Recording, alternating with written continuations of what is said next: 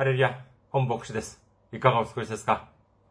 私は現在、日本群馬県にあります、伊香保中央教会と世界宣教群馬教会に仕えております。教会のホームページ申し上げます。教会のホームページ、日本語版は japan.ikahochurch.com です。japan.ikahochurch.com こちらの方にいらっしゃいますと、教会に関するご案内、そして日曜礼拝の時のメッセージをお聞きになることができます。なお、日曜礼拝の時のメッセージは動画サイト、YouTube を通して視聴されることもできますし、ポッドキャストを通しても皆様が音声としてお聞きになることができます。次に、教会のメールアドレスです。教会のメールアドレスは、いかほチャーチアットマーク gmail.com です。いかほチャーチアットマーク gmail.com こちらの方にメールを送ってくださいますと、私がいつでも直接受け取ることができます。次に、先週も選挙支援としてご奉仕してくださった方々がいらっしゃいます。キム・ギュシクさん、ファン・ソクさん、キム・ジェウォンさん、ユン・チャンジョさん、イ・ホチョルさん、キム・テフンさん、ファン・ギュファンさん、ソン・ヒョンスさんが選挙支援としてご奉仕してくださいました。本当にコロナ禍で大変な中ですね、このように選挙支援としてご奉仕してくださる方、そしてお祈りとして支えてくださっている方、本当に感謝いたします。それこそ、本当にですね、私一人の力ではなく、神様の道から、そして皆さん、そして私、このようにですね、二人三脚で、このような種の仕事をさせていただいている、ご奉仕をさせていただいているというふうに考えますと、本当に感無量であります。感謝であります。イエス様の驚くべき祝福と溢れんばかりの恵みが共におられますよう、お祈りいたします。次に、選挙支援としてご奉仕してくださる方々のためにご案内いたします。まずは、群馬銀行です。群馬銀行、支店番号、店番号190、口座番号は1992256です。群馬銀行、店番号、支店番号190、口座番号は1992256です。次に、韓国にいらっしゃる方々のためにご案内いたします。これは韓国にある銀行です。KB 国民銀行です。口座番号は079-21-0736-251です。KB 国民銀行079-21-0736-251です。私どもの教会はまだ財政的に自立した状態ではありません。皆様のお祈りと選挙支援によって支えられております。皆様のたくさんのお祈り、ご参加、ご奉仕、ご関心、お待ちしております。それでは今日の御言葉を見ています。今日の御言葉は、ローマ人の手紙5章5節から8節までの御言葉です。ローマ人の手紙5章5節から8節までの御言葉、お読みいたします。この希望は失望に終わることがありません。なぜなら、私たちに与えられた精霊によって、神の愛が私たちの心に注がれているからです。実に、キリストは私たちがまだ弱かった頃、定められた時に、この不経験な者たちのために死んでくださいました。正しい人のためであっても死ぬ人はほとんどいません。善良な人のためなら進んで死ぬ人がいるかもしれません。しかし、私たちがまだ罪人であった時、キリストが私たちのために死なれたことによって、神は私たちに対するご自分の愛を明らかにしておられます。アメン。ハレルヤ。主を愛する方は、アメンとご告白しましょう。もう一回やります。障害する方は、アメンと告白しましょう。アメン。今日は皆様と一緒にローマ人の手紙の公開第33回目といたしまして、希望的希望というテーマで恵みを分かち合いたいと思います。まず、今日の御言葉はですね、4節で構成されておりますけれども、今日ですね、初めの1節と、後の3節このように分けて見てみることにいたします。まずはじめ、見てみましょう。5章5節です。ローマ人の手紙5章5節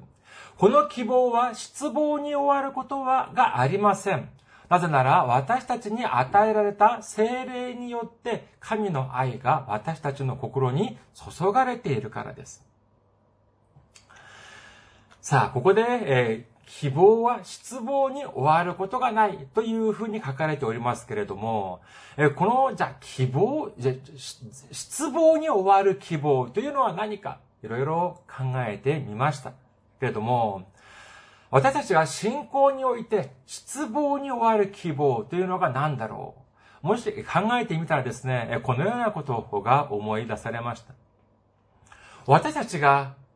神様を信じて、そしてイエス様を信じるというのはどうでしょうか。信じれば信じるほど神様が感じられ、イエス様が私たちと共におられるということが感じられるでありましょうか。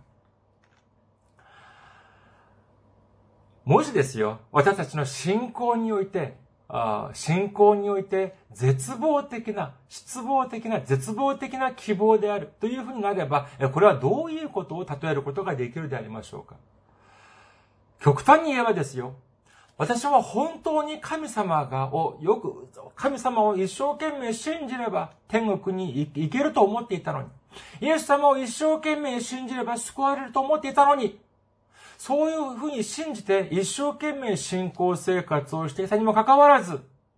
生を終えて、終えて、いざ見ると、天国もなし、救いもなし、神様もなし、イエス様もななかった。もしこういうふうになればですよ、それこそ、失望的な希望、絶望法的な信仰生活というふうに言えるでしょう。神様がおられると思っていたのに、イエス様がおられると言って、おられると思っていたのに、みんな嘘だった。そういうふうに思ってみてください。いやー、私は、教会に騙された。私は聖書に騙された。そして私は、本なんとかという、牧師にった、まあ、騙された。というようなことを考えてしまうでしょう。しかし、聖書にはどのように書かれておりますか？今日の本文、ローマ人の手紙5章5節この希望は失望に終わることがありません。なぜなら私たちに与えられた精霊によって神の愛が私たちの心に注がれているからです。というふうに書かれております。私たちが持っている希望というのは決して失望として終わることはありません。このように明らかに書かれているのであります。その理由について、どういうふうに書かれているかというと、5節の後半を見てみましょうか。ローマ人の手紙5節、5章5節の後半。私たちに与えられた精霊によって、神の愛が私たちの心に注がれているからです。というふうに書かれております。まあ、これを少し砕けた言い方にすると、神様が、神様の愛を精霊様を通じて私たちの心に満たしてくださっている。えだからこそ私たちが持っている希望というのは、絶望として終わらない。このようなことなのであります。でもですね、まあこれは、まあ言葉に言って、まあこういうふうに言うのは優しいかもしれませんけれども、いざ一つ一つ、えー、分析してみるとですね、これがなかなか、えー、一筋縄ではいきません。かなり難しい内容を含んでおります。これをしっかり、え理解するために必要な部分は何かというと、まさにこの次にある6節から8節の部分なのであります。この6節から8節の御言葉を理解してこそ、初めて今日の本文の核心である、中心である、この五節の御言葉を理解する、ちゃんと理解、しっかり理解することができるのであります。今日はこの御言葉をですね、しっかり理解することによって、失望的な希望、絶望的な希望ではなく、神様が注いでくださる本当の真なる誠の希望、希望的希望を持つことができる皆さんであらんことをお祈りいたします。次にローマ人の手紙5章6節を見てみましょう。ローマ人の手紙5章6節実にキリストは私たちがまだ弱かった頃、定められた時に不経験な者たちのために死んでくださいました。この6節を見ていますとですね、本当に重要なあ、見言葉が出てきます。まあもちろんもう聖書ですから みんな重要なんですけれども、今日注目して、えー、いただきたい言葉が出てきます。それは何かというと、定められた時という言葉なのであります。これはイエス様が来られて十字架にかけられて死なれたというのが、これは偶然に起こったことではなく、神様が昔から、ずっと昔から計画され、そして予定された通りに来られて、そして完全に成し遂げられたということを信じる皆様であらんことをお祈りいたします。じゃあ、それをどういうふうに、どうしてじゃあそれを、そういうふうに言い切れるのかというと、これはまさしく旧約聖書に絶え間なく予言されてきたことだからであります。その代表格と言えるのがまさしくイザヤ書というふうに言えます。イザヤ書の中で特に53章を見ています。今日はイザヤ書53章4節から11節まで見てみることにいたしましょう。少し長いですけれども、長いですけれどもお読みいたします。イザヤ書53章4節から11節誠に彼は私たちの病を負い、私たちの痛みを担った。それなのに私たちは思った。神に罰せられ、打たれ、苦しめられたのだと。しかし彼は私たちの背きのために刺され、私たちの咎のために砕かれたのだ。彼への懲らしめが私たちに平安をもたらし、その打ち傷のゆえに私たちは癒された。私たちは皆羊のようにさまよい、それぞれ自分勝手な道に向かっていった。しかし、主は私たちすべてのものの咎を彼に負わせた。彼は痛めつけられ、苦しんだ。だが、口は開かない。ほふり場に惹かれていく羊のように、毛を刈る者の前で黙っている目羊のように、彼は口を開かない。虐げと裁きによって彼は取り去られた。彼の時代のもので誰が思ったことか。彼が私の民の背きのゆえに撃たれ、生ける者の力立たれたのだと。彼の墓は悪いもの、悪者どもと共に、友者と共に、その死の時に設けられた。彼は不法を働かず、その口に欺きはなかったが。しかし彼を砕いて病を負わせることは主の御心であった。彼が自分の命を代償の捧げ物とするなら、末永く子孫を見ることができ、主の御心は彼によって成し遂げられる。彼は自分の魂の激しい苦しみの後を見て満足する。私の正しいしのしもべはその知識によって多くの人を義とし、彼らの咎を負う。驚くべき記録ではありませんか？イエス様の十字架に関する事実を知っている私たちが今、これを読むとですね、まるでその場面を直接目撃して書いただけでなく、イエス様がその背負われた十字架に対するその本質までをも正確に記録している、このようなことを私たちは知ることができるのであります。しかし、じゃあ、この御言葉はどこに出てくるのかこれはじゃあ、イエス様が直接おっしゃったことを、その、イエス様のお教えを聞いたイエス様の弟子たちが書いたその記録であるのであれば、そのこの文面が新約聖書に初めて出てくるのであれば、それはあったらまあ、なんとか理解することができます。しかし、この文言は、この記録は明らかにイエス様が来られる前に書かれてあったものであります。神学者たちによりますと、このイザヤ書のほとんどの部分は、紀元前690年頃に書かれたということなのであります。ですからこれはじゃあ何を意味するのでありましょうか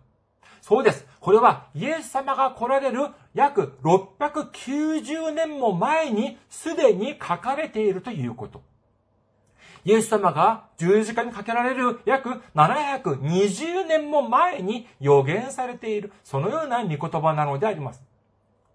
このように予言されているということは何を指しているのかというと、これはイエス様が偶然、物の弾みで来られたのというのでもなく、そしてイエス様が何か失敗をして、イエス様が何か間違いを犯して、そして捕まえ、捕ま、捕まえられて十字架にかけられたというのではなく、神様の徹底された計画通りに来られ、そして神様の徹底された計画通り、十字架にかけられて死なれたということを信じる皆様であらんことをお祈りいたします。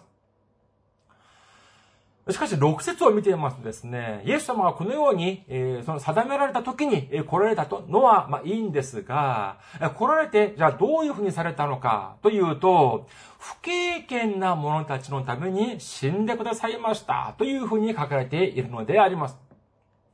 7節から8節までを見ることにいたしましょう。ローマ人の手紙5章7節から8節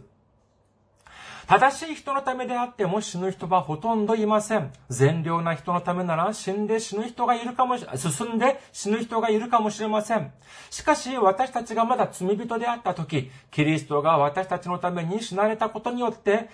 神は私たちに対するご自分の愛を明らかにしておられます。このようにですね、いくら、あ偽人だ、いくら素晴らしい人だ、という正しい人だ、と言ってもですね、その人の身代わりになって死ぬというのは、これは、なかなか簡単なことではありません。ある素晴らしい人が、あ濡れ衣を着せられて死刑宣告を受けて、今、刑務所に閉じ込められています。もう遠くない日にですね、その素晴らしい人は、あ本当に悔しいにもかかわらず死ぬことになってしまいます。その時に、その国の王がこのように言ったとしましょう。誰かが、あの人の身代わりになって死ぬのであれば、あの人を生かしてあげよう。もしそのような状態だとしてもですね、えー、進んでですね、じゃあ私が身代わりとなって死にましょう。いや、こういうふうにはなかなか言うことはできません。しかし、正しい人でもなく、善良な人でもありません。そのような人が死ぬことになりました。死ぬ理由ですか？濡れ衣を着せられたのでもありません。何ら悔しいことがありません。間違いなく、本当に自分自身が犯した罪によって死ぬことになったのであります。本当にこれはもう弁明の余地がないのであります。しかし、その人を生かすために、神様はどのようにされたと書かれておりますか？そうです。イエス様を送ってくださいました。自分が最も愛する一人子イエス様を私たちのために送ってくださり、そして罪大きい人々を生かすために、そして彼らのために彼らの身代わりとなって無残にも死なせたということなのであります。これが皆さん理解がで、理解できますか？納得できますか？いや、それは無理です。到底も辻褄が合いません。こんな損する話はないんであります。しかし、神様はどうしてそのようにされたかということなのであります。皆さんがもしお金持ちだったとしましょう。あ、まあもちろんまあお金はたくさん持っておられるはずです。しかしですね、どれくらいのお金持ちかというと、普通に多いのではなく、えー、皆さんが取引されている銀行があります。えー、その銀行にま時々皆さん、まあ行かれる時もある、あろうかと思われますけれども、皆さんがその取引されている銀行に行くたびにですね、その銀行の支店長が出てきて、迎え入れてくれる。これくらいのお金持ちだと、皆さんがそれくらいのお金持ちだとしましょう。まあ、私からしてみれば夢のような話であります、ありますけれども、まあ、あそれはそうとして、例えで、じゃあそういうふうに、そういうふうに、まあ、仮定してみましょう。さあ、皆さんがですね、え何か良いことをしようと思い立ちました。じゃあ何をしようかと思いないんです。えー、経済的にちょっと苦しい、えー、学生たちのために学生を支援してあげようというふうに皆さんがそ皆さんそういうふうにすることにしました。本当これは素晴らしいことだと言えます。それでは皆さんに質問いたします。同じく貧しい家庭であります。同じく支援が必要なくらいの経済的な家庭だとします。それでは、どちらの家庭に皆さんは支援の手を差し伸べますか ?1 番、勉強を一生懸命する学生。2番、勉強はせず遊んでばかりいる学生。皆さんの持っているお金でどちらの学生の支援をなさいますか？これはもう当たり前の話です。奨学金だって同じでしょう。せっかく学費を支援しようとするのであれば、それは当然一生懸命勉強している学生のために、それは当然支援するはずであります。いくら皆さんがお金がたくさんある、お金持ちだとしても、いつもは学校にも行かず、遊んでばかりもいる。勉強もしない。そのような学生のために学費を支援するような人はおそらくおられないはずです。それでは2番目の問題です。ある人を見るとですね、その人はお金持ちでもありません。むしろ貧乏です。しかし、にもかかわらず、その人はそのような学生、勉強もせず、学校にも行かず、いつも問題ばかり起こしている。そのような学生にもかかわらず、家を売って、土地も売って、そしてそれでも足りず、朝から晩まで働きながら、その学生の学費を支援している人がいます。この人、どうしてでしょうか？そうです。その学生の親だったんです。だからこそ、いくらその学生が勉強もせず、学校へも行かず、問題も起こし、問題を起こしてばかりいるとしても、一生懸命、その学生のために、自分、その自分の子供のために、着せさせてあげて、そして食べさせてあげて、そして住まわせる。それに、えー、昼も夜も働いて学費を当てている。そういうことだったのであります。これを見ると何がわかるでありましょうか？ここで私たちが知ること。それはまさしく愛なのであります。いくらお金持ちが一生懸命勉強する学生を支援するというふう、支援すると言っても、そこに必ずしも愛がある必要まではありません。今もまあ学校とかを見ていますとですね、あるある個人や団体がですね、奨学金を支援している場合を、ま、よく見かけますけども、そこにですね、その奨学金を支援している個人や団体がその学生を愛しているからというふうまでには、まあ言えないでしょう。しかし、いつも勉強もせず、そういう問題ばかり起こしている、そのような本当に、えー、何て言いますか、あまともでない、問題ばかりと起こしている、そのような学生にもかかわらず、自分の全てを捧げて支援する、サポートする、このことはまさしく愛なしには決して語ることができないのであります。イエス様は正しい人や善良な人々のために犠牲になれたのでは、なられたのではありません。むしろ自分たちが犯した罪のために死んで当然である罪人である私たちのために何をくださいましたか？そうです。すべてをくださいました。命までも私たちにくださいました。もうこれ以上私たちがこれ以上の証拠、神様が私を愛しているというこれ以上の証拠を求めるものがないのであります。神様はイエス様の十字架を通して神様の愛をもうすでに証明されたのであります。明らかにされたのであります。今も昔も信仰宗教、怪しげな信仰宗教の教師たちを見るとどうですか？自分が一番お金を持っています。着るものや食べるものや住む家や、それ自分が享受するもの全てが最高のものです。一方で、その、その、怪しげな信仰宗教団体はどうでしょうか？その信徒は、信徒たちはいつも貧乏であります。どうしたかというと、自分の全ての財産を捧げたからなのであります。しかし、イエス様はどうされたのでありましょうか？イエス様はこの世において、何ら、あその映画、素晴らしい、え、富などを享受されませんでした。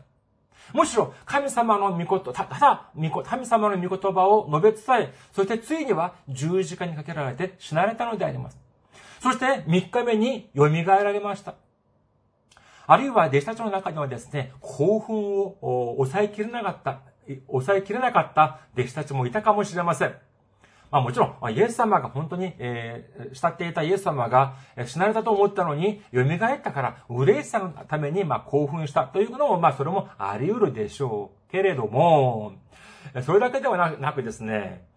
イエス様が蘇ったというのであれば、よし、じゃあこれからイエス、イスラエルを支配しているローマを退けて、そしてイエス様は間違いなくイスラエルの王になられるだろう。すると、私もまあ、大臣くらいは、あ少なく見積もっても大臣くらいはなれるんじゃないか。このように期待した、した弟子も、まあ、ないとは言い切れないんじゃないかっていうふうに思われます。じゃあ、イエス様はどうされたのかというとですね、そうです。はい、じゃあ私の仕事は終わりましたから、じゃあみんな頑張ってねって言って、天に登って行かれたのであります。本当に、えー、そのような世俗的な欲を持っていた弟子たちは、本当にあっけに取られたのではないかというふうに思われます。これは、しかし伝説ではありません。一人や二人が見たものではありません。使徒の働き一章三節を見てみましょうか。使徒の働き一章三節。イエスは、イエスは苦しみを受けた後、数多くの確かな証拠を持ってご自分が生きていることを人たちに示された。40日にわたって彼らに現れ、神の国のことを語られたというふうに書かれ書かれております。イエス様は死から蘇られた後ですね、40日間、4日間ではありません。40日間も弟子たちの前に現れて、そして神様の御国に、神様の御国のことを語られたというのであります。こういうふうに見てみるとですね、本当にイエス様は、この、怪しげな信仰宗教の教師のようにですね、何一つ贅沢をしたことがありません。それはじゃあどうしてか？というとですね、イエス様が登られた後のことについて、聖書には次のように書かれております。マルコの福音書16章19節主イエスは彼らに語った後、天に上げられ、神の右の座に疲れました。というふうに書かれております。この世の中でですね、いくら強い大きな権力、いくら大きな富を持っていたとしても、神様の御国で永遠なる、その素晴らしい、その栄光の中に住む、これに比べることがで、これに勝るものがあるでしょうか。だからこそ、イエス様は私たちのために全てを与えてくださった後、ましてや血や、そう、血を全て流し、命までも私たちに与えてくださった後、何の未練もなく、天に昇られたのであります。一方で、信仰がない、その際、その、えっ、ー、と、信仰宗教団体の教師たちはどうでしょうか信仰宗教団体の教師はですね、そのようなあ希望というのはありません。だから、後になって自分が死んだ後、地獄に行こうが行く前が、信徒たちが、そして信徒たちが貧しさに苦しもうが苦しまいが、苦し、苦しまいが、その手段を選ばずですね、自分の信徒たちにお金を出させて、そして自分の腹を超えさせているのであります。この地において、すべての働きを終えた後、天に昇られたイエス様。だからといって、無責任にですね、弟子たちに丸投げをしたまま、あ登られたのではありません。ヨハネの福音書16章7節を見てみましょう。ヨハネの福音書16章7節しかし私は真実を言います。私が去っていくことはあなた方の益になるのです。去って行かなければ、あなた方のところに助け主はおいでになりません。でも、行けば、私はあなた方のところに助け主を使わします。少し前のヨハネの福音書14章26節しかし、助け主、すなわち、父が私の名によってお使わしになる精霊は、あなた方にすべてのことを教え、あなた方、私があなた方に話したすべてのことを思い起こさせてくださいます。イエス様のとの別れを恐れた弟子たちにイエス様はこのようにおっしゃいます。むしろ私が登っていった方があなたたちに益だ。つまりあなたたちにいいことだ。私が天に登っていかなければ精霊が下らない。しかし、私が登っていけば、精霊が下ってきて、あなたと、あなたたちと共におられる。このようにおっしゃっております。これに対してですね、その、たくさんの神学者たちは、この内容を分析しようとしまし、しておりますけれども、聖書にはどのような、一体どのような仕組みでそういうふうになっているのか。なぜイエス様が登っていかれないと精霊が下らず、イエス様が登っていくと精霊が下る仕組みになっているのか、聖書には書かれておりません。それはもう後になって、えー、遠い未来にですね、イエス様にね、お会いして、お聞きするしかありません。えー、じゃあ私たちはどうしなければいけないのか。じゃあこの御言葉をじゃあ疑わなければいけないのか。っていうのではなく、これは間違いなくイエス様がおっしゃった御言葉でありますから、私たちとしては、ただ、イエス様の御言葉を信じる。これがベストなのであります。これが最善なのであります。そして実際にイエス様が天に昇られた後、精霊が下りました。人の働き2章を見ていますと、いわゆる、ま精霊降臨事件というのが書かれているのであります。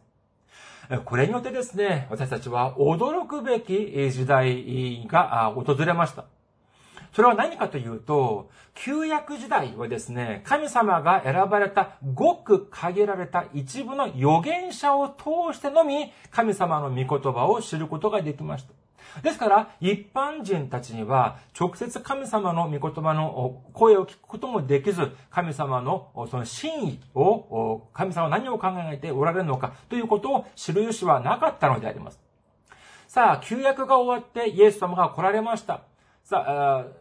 こういうふうになると、一部の預言者ではなく、誰でもイエス様を肉眼で見て、そしてイエス様と話を交わすことができたのであります。これはもう素晴らしいことでしょ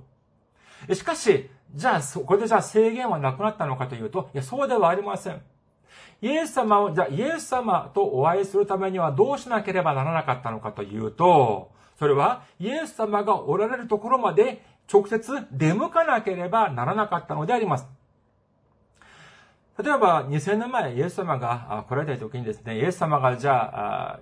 えーエルサレムにおられます。私がじゃあナザレにいます。じゃあその時にイエス様にお会いするためにどうすれば、どうしなければならないのかというと、ナザレにいる私がイスラエエルサレムにおられるイエス様に会いに行くためには、私がエルサレムまで出向かなければならない。このような制約がありました。それだけではありません。このようなことが可能である。そのような時期というのは、イエス様の交渉外の期間、およそ3年くらいの時間しかなかったのであります。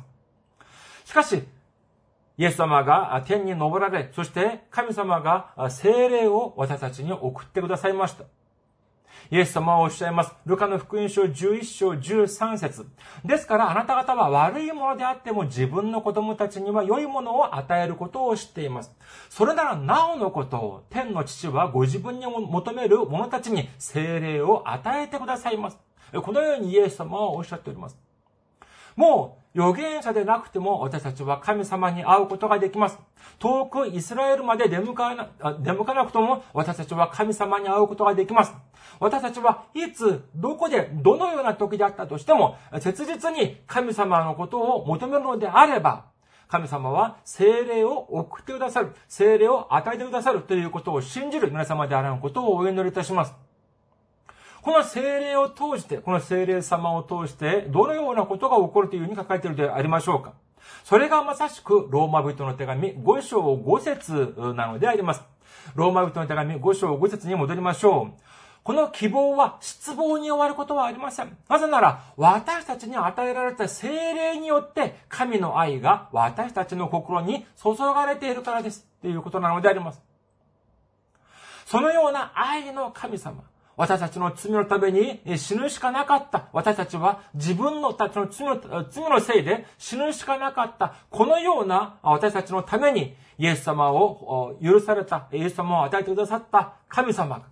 そして神様、その神様が愛を、神様の愛を私たちに満たしてくださるということなのであります。だからこそ、私たちが持っている希望は、絶望的な希望というのではなく、希望的な希望、最も確実な、最も確実な希望であるということを信じる皆様であらんことをお祈りいたします。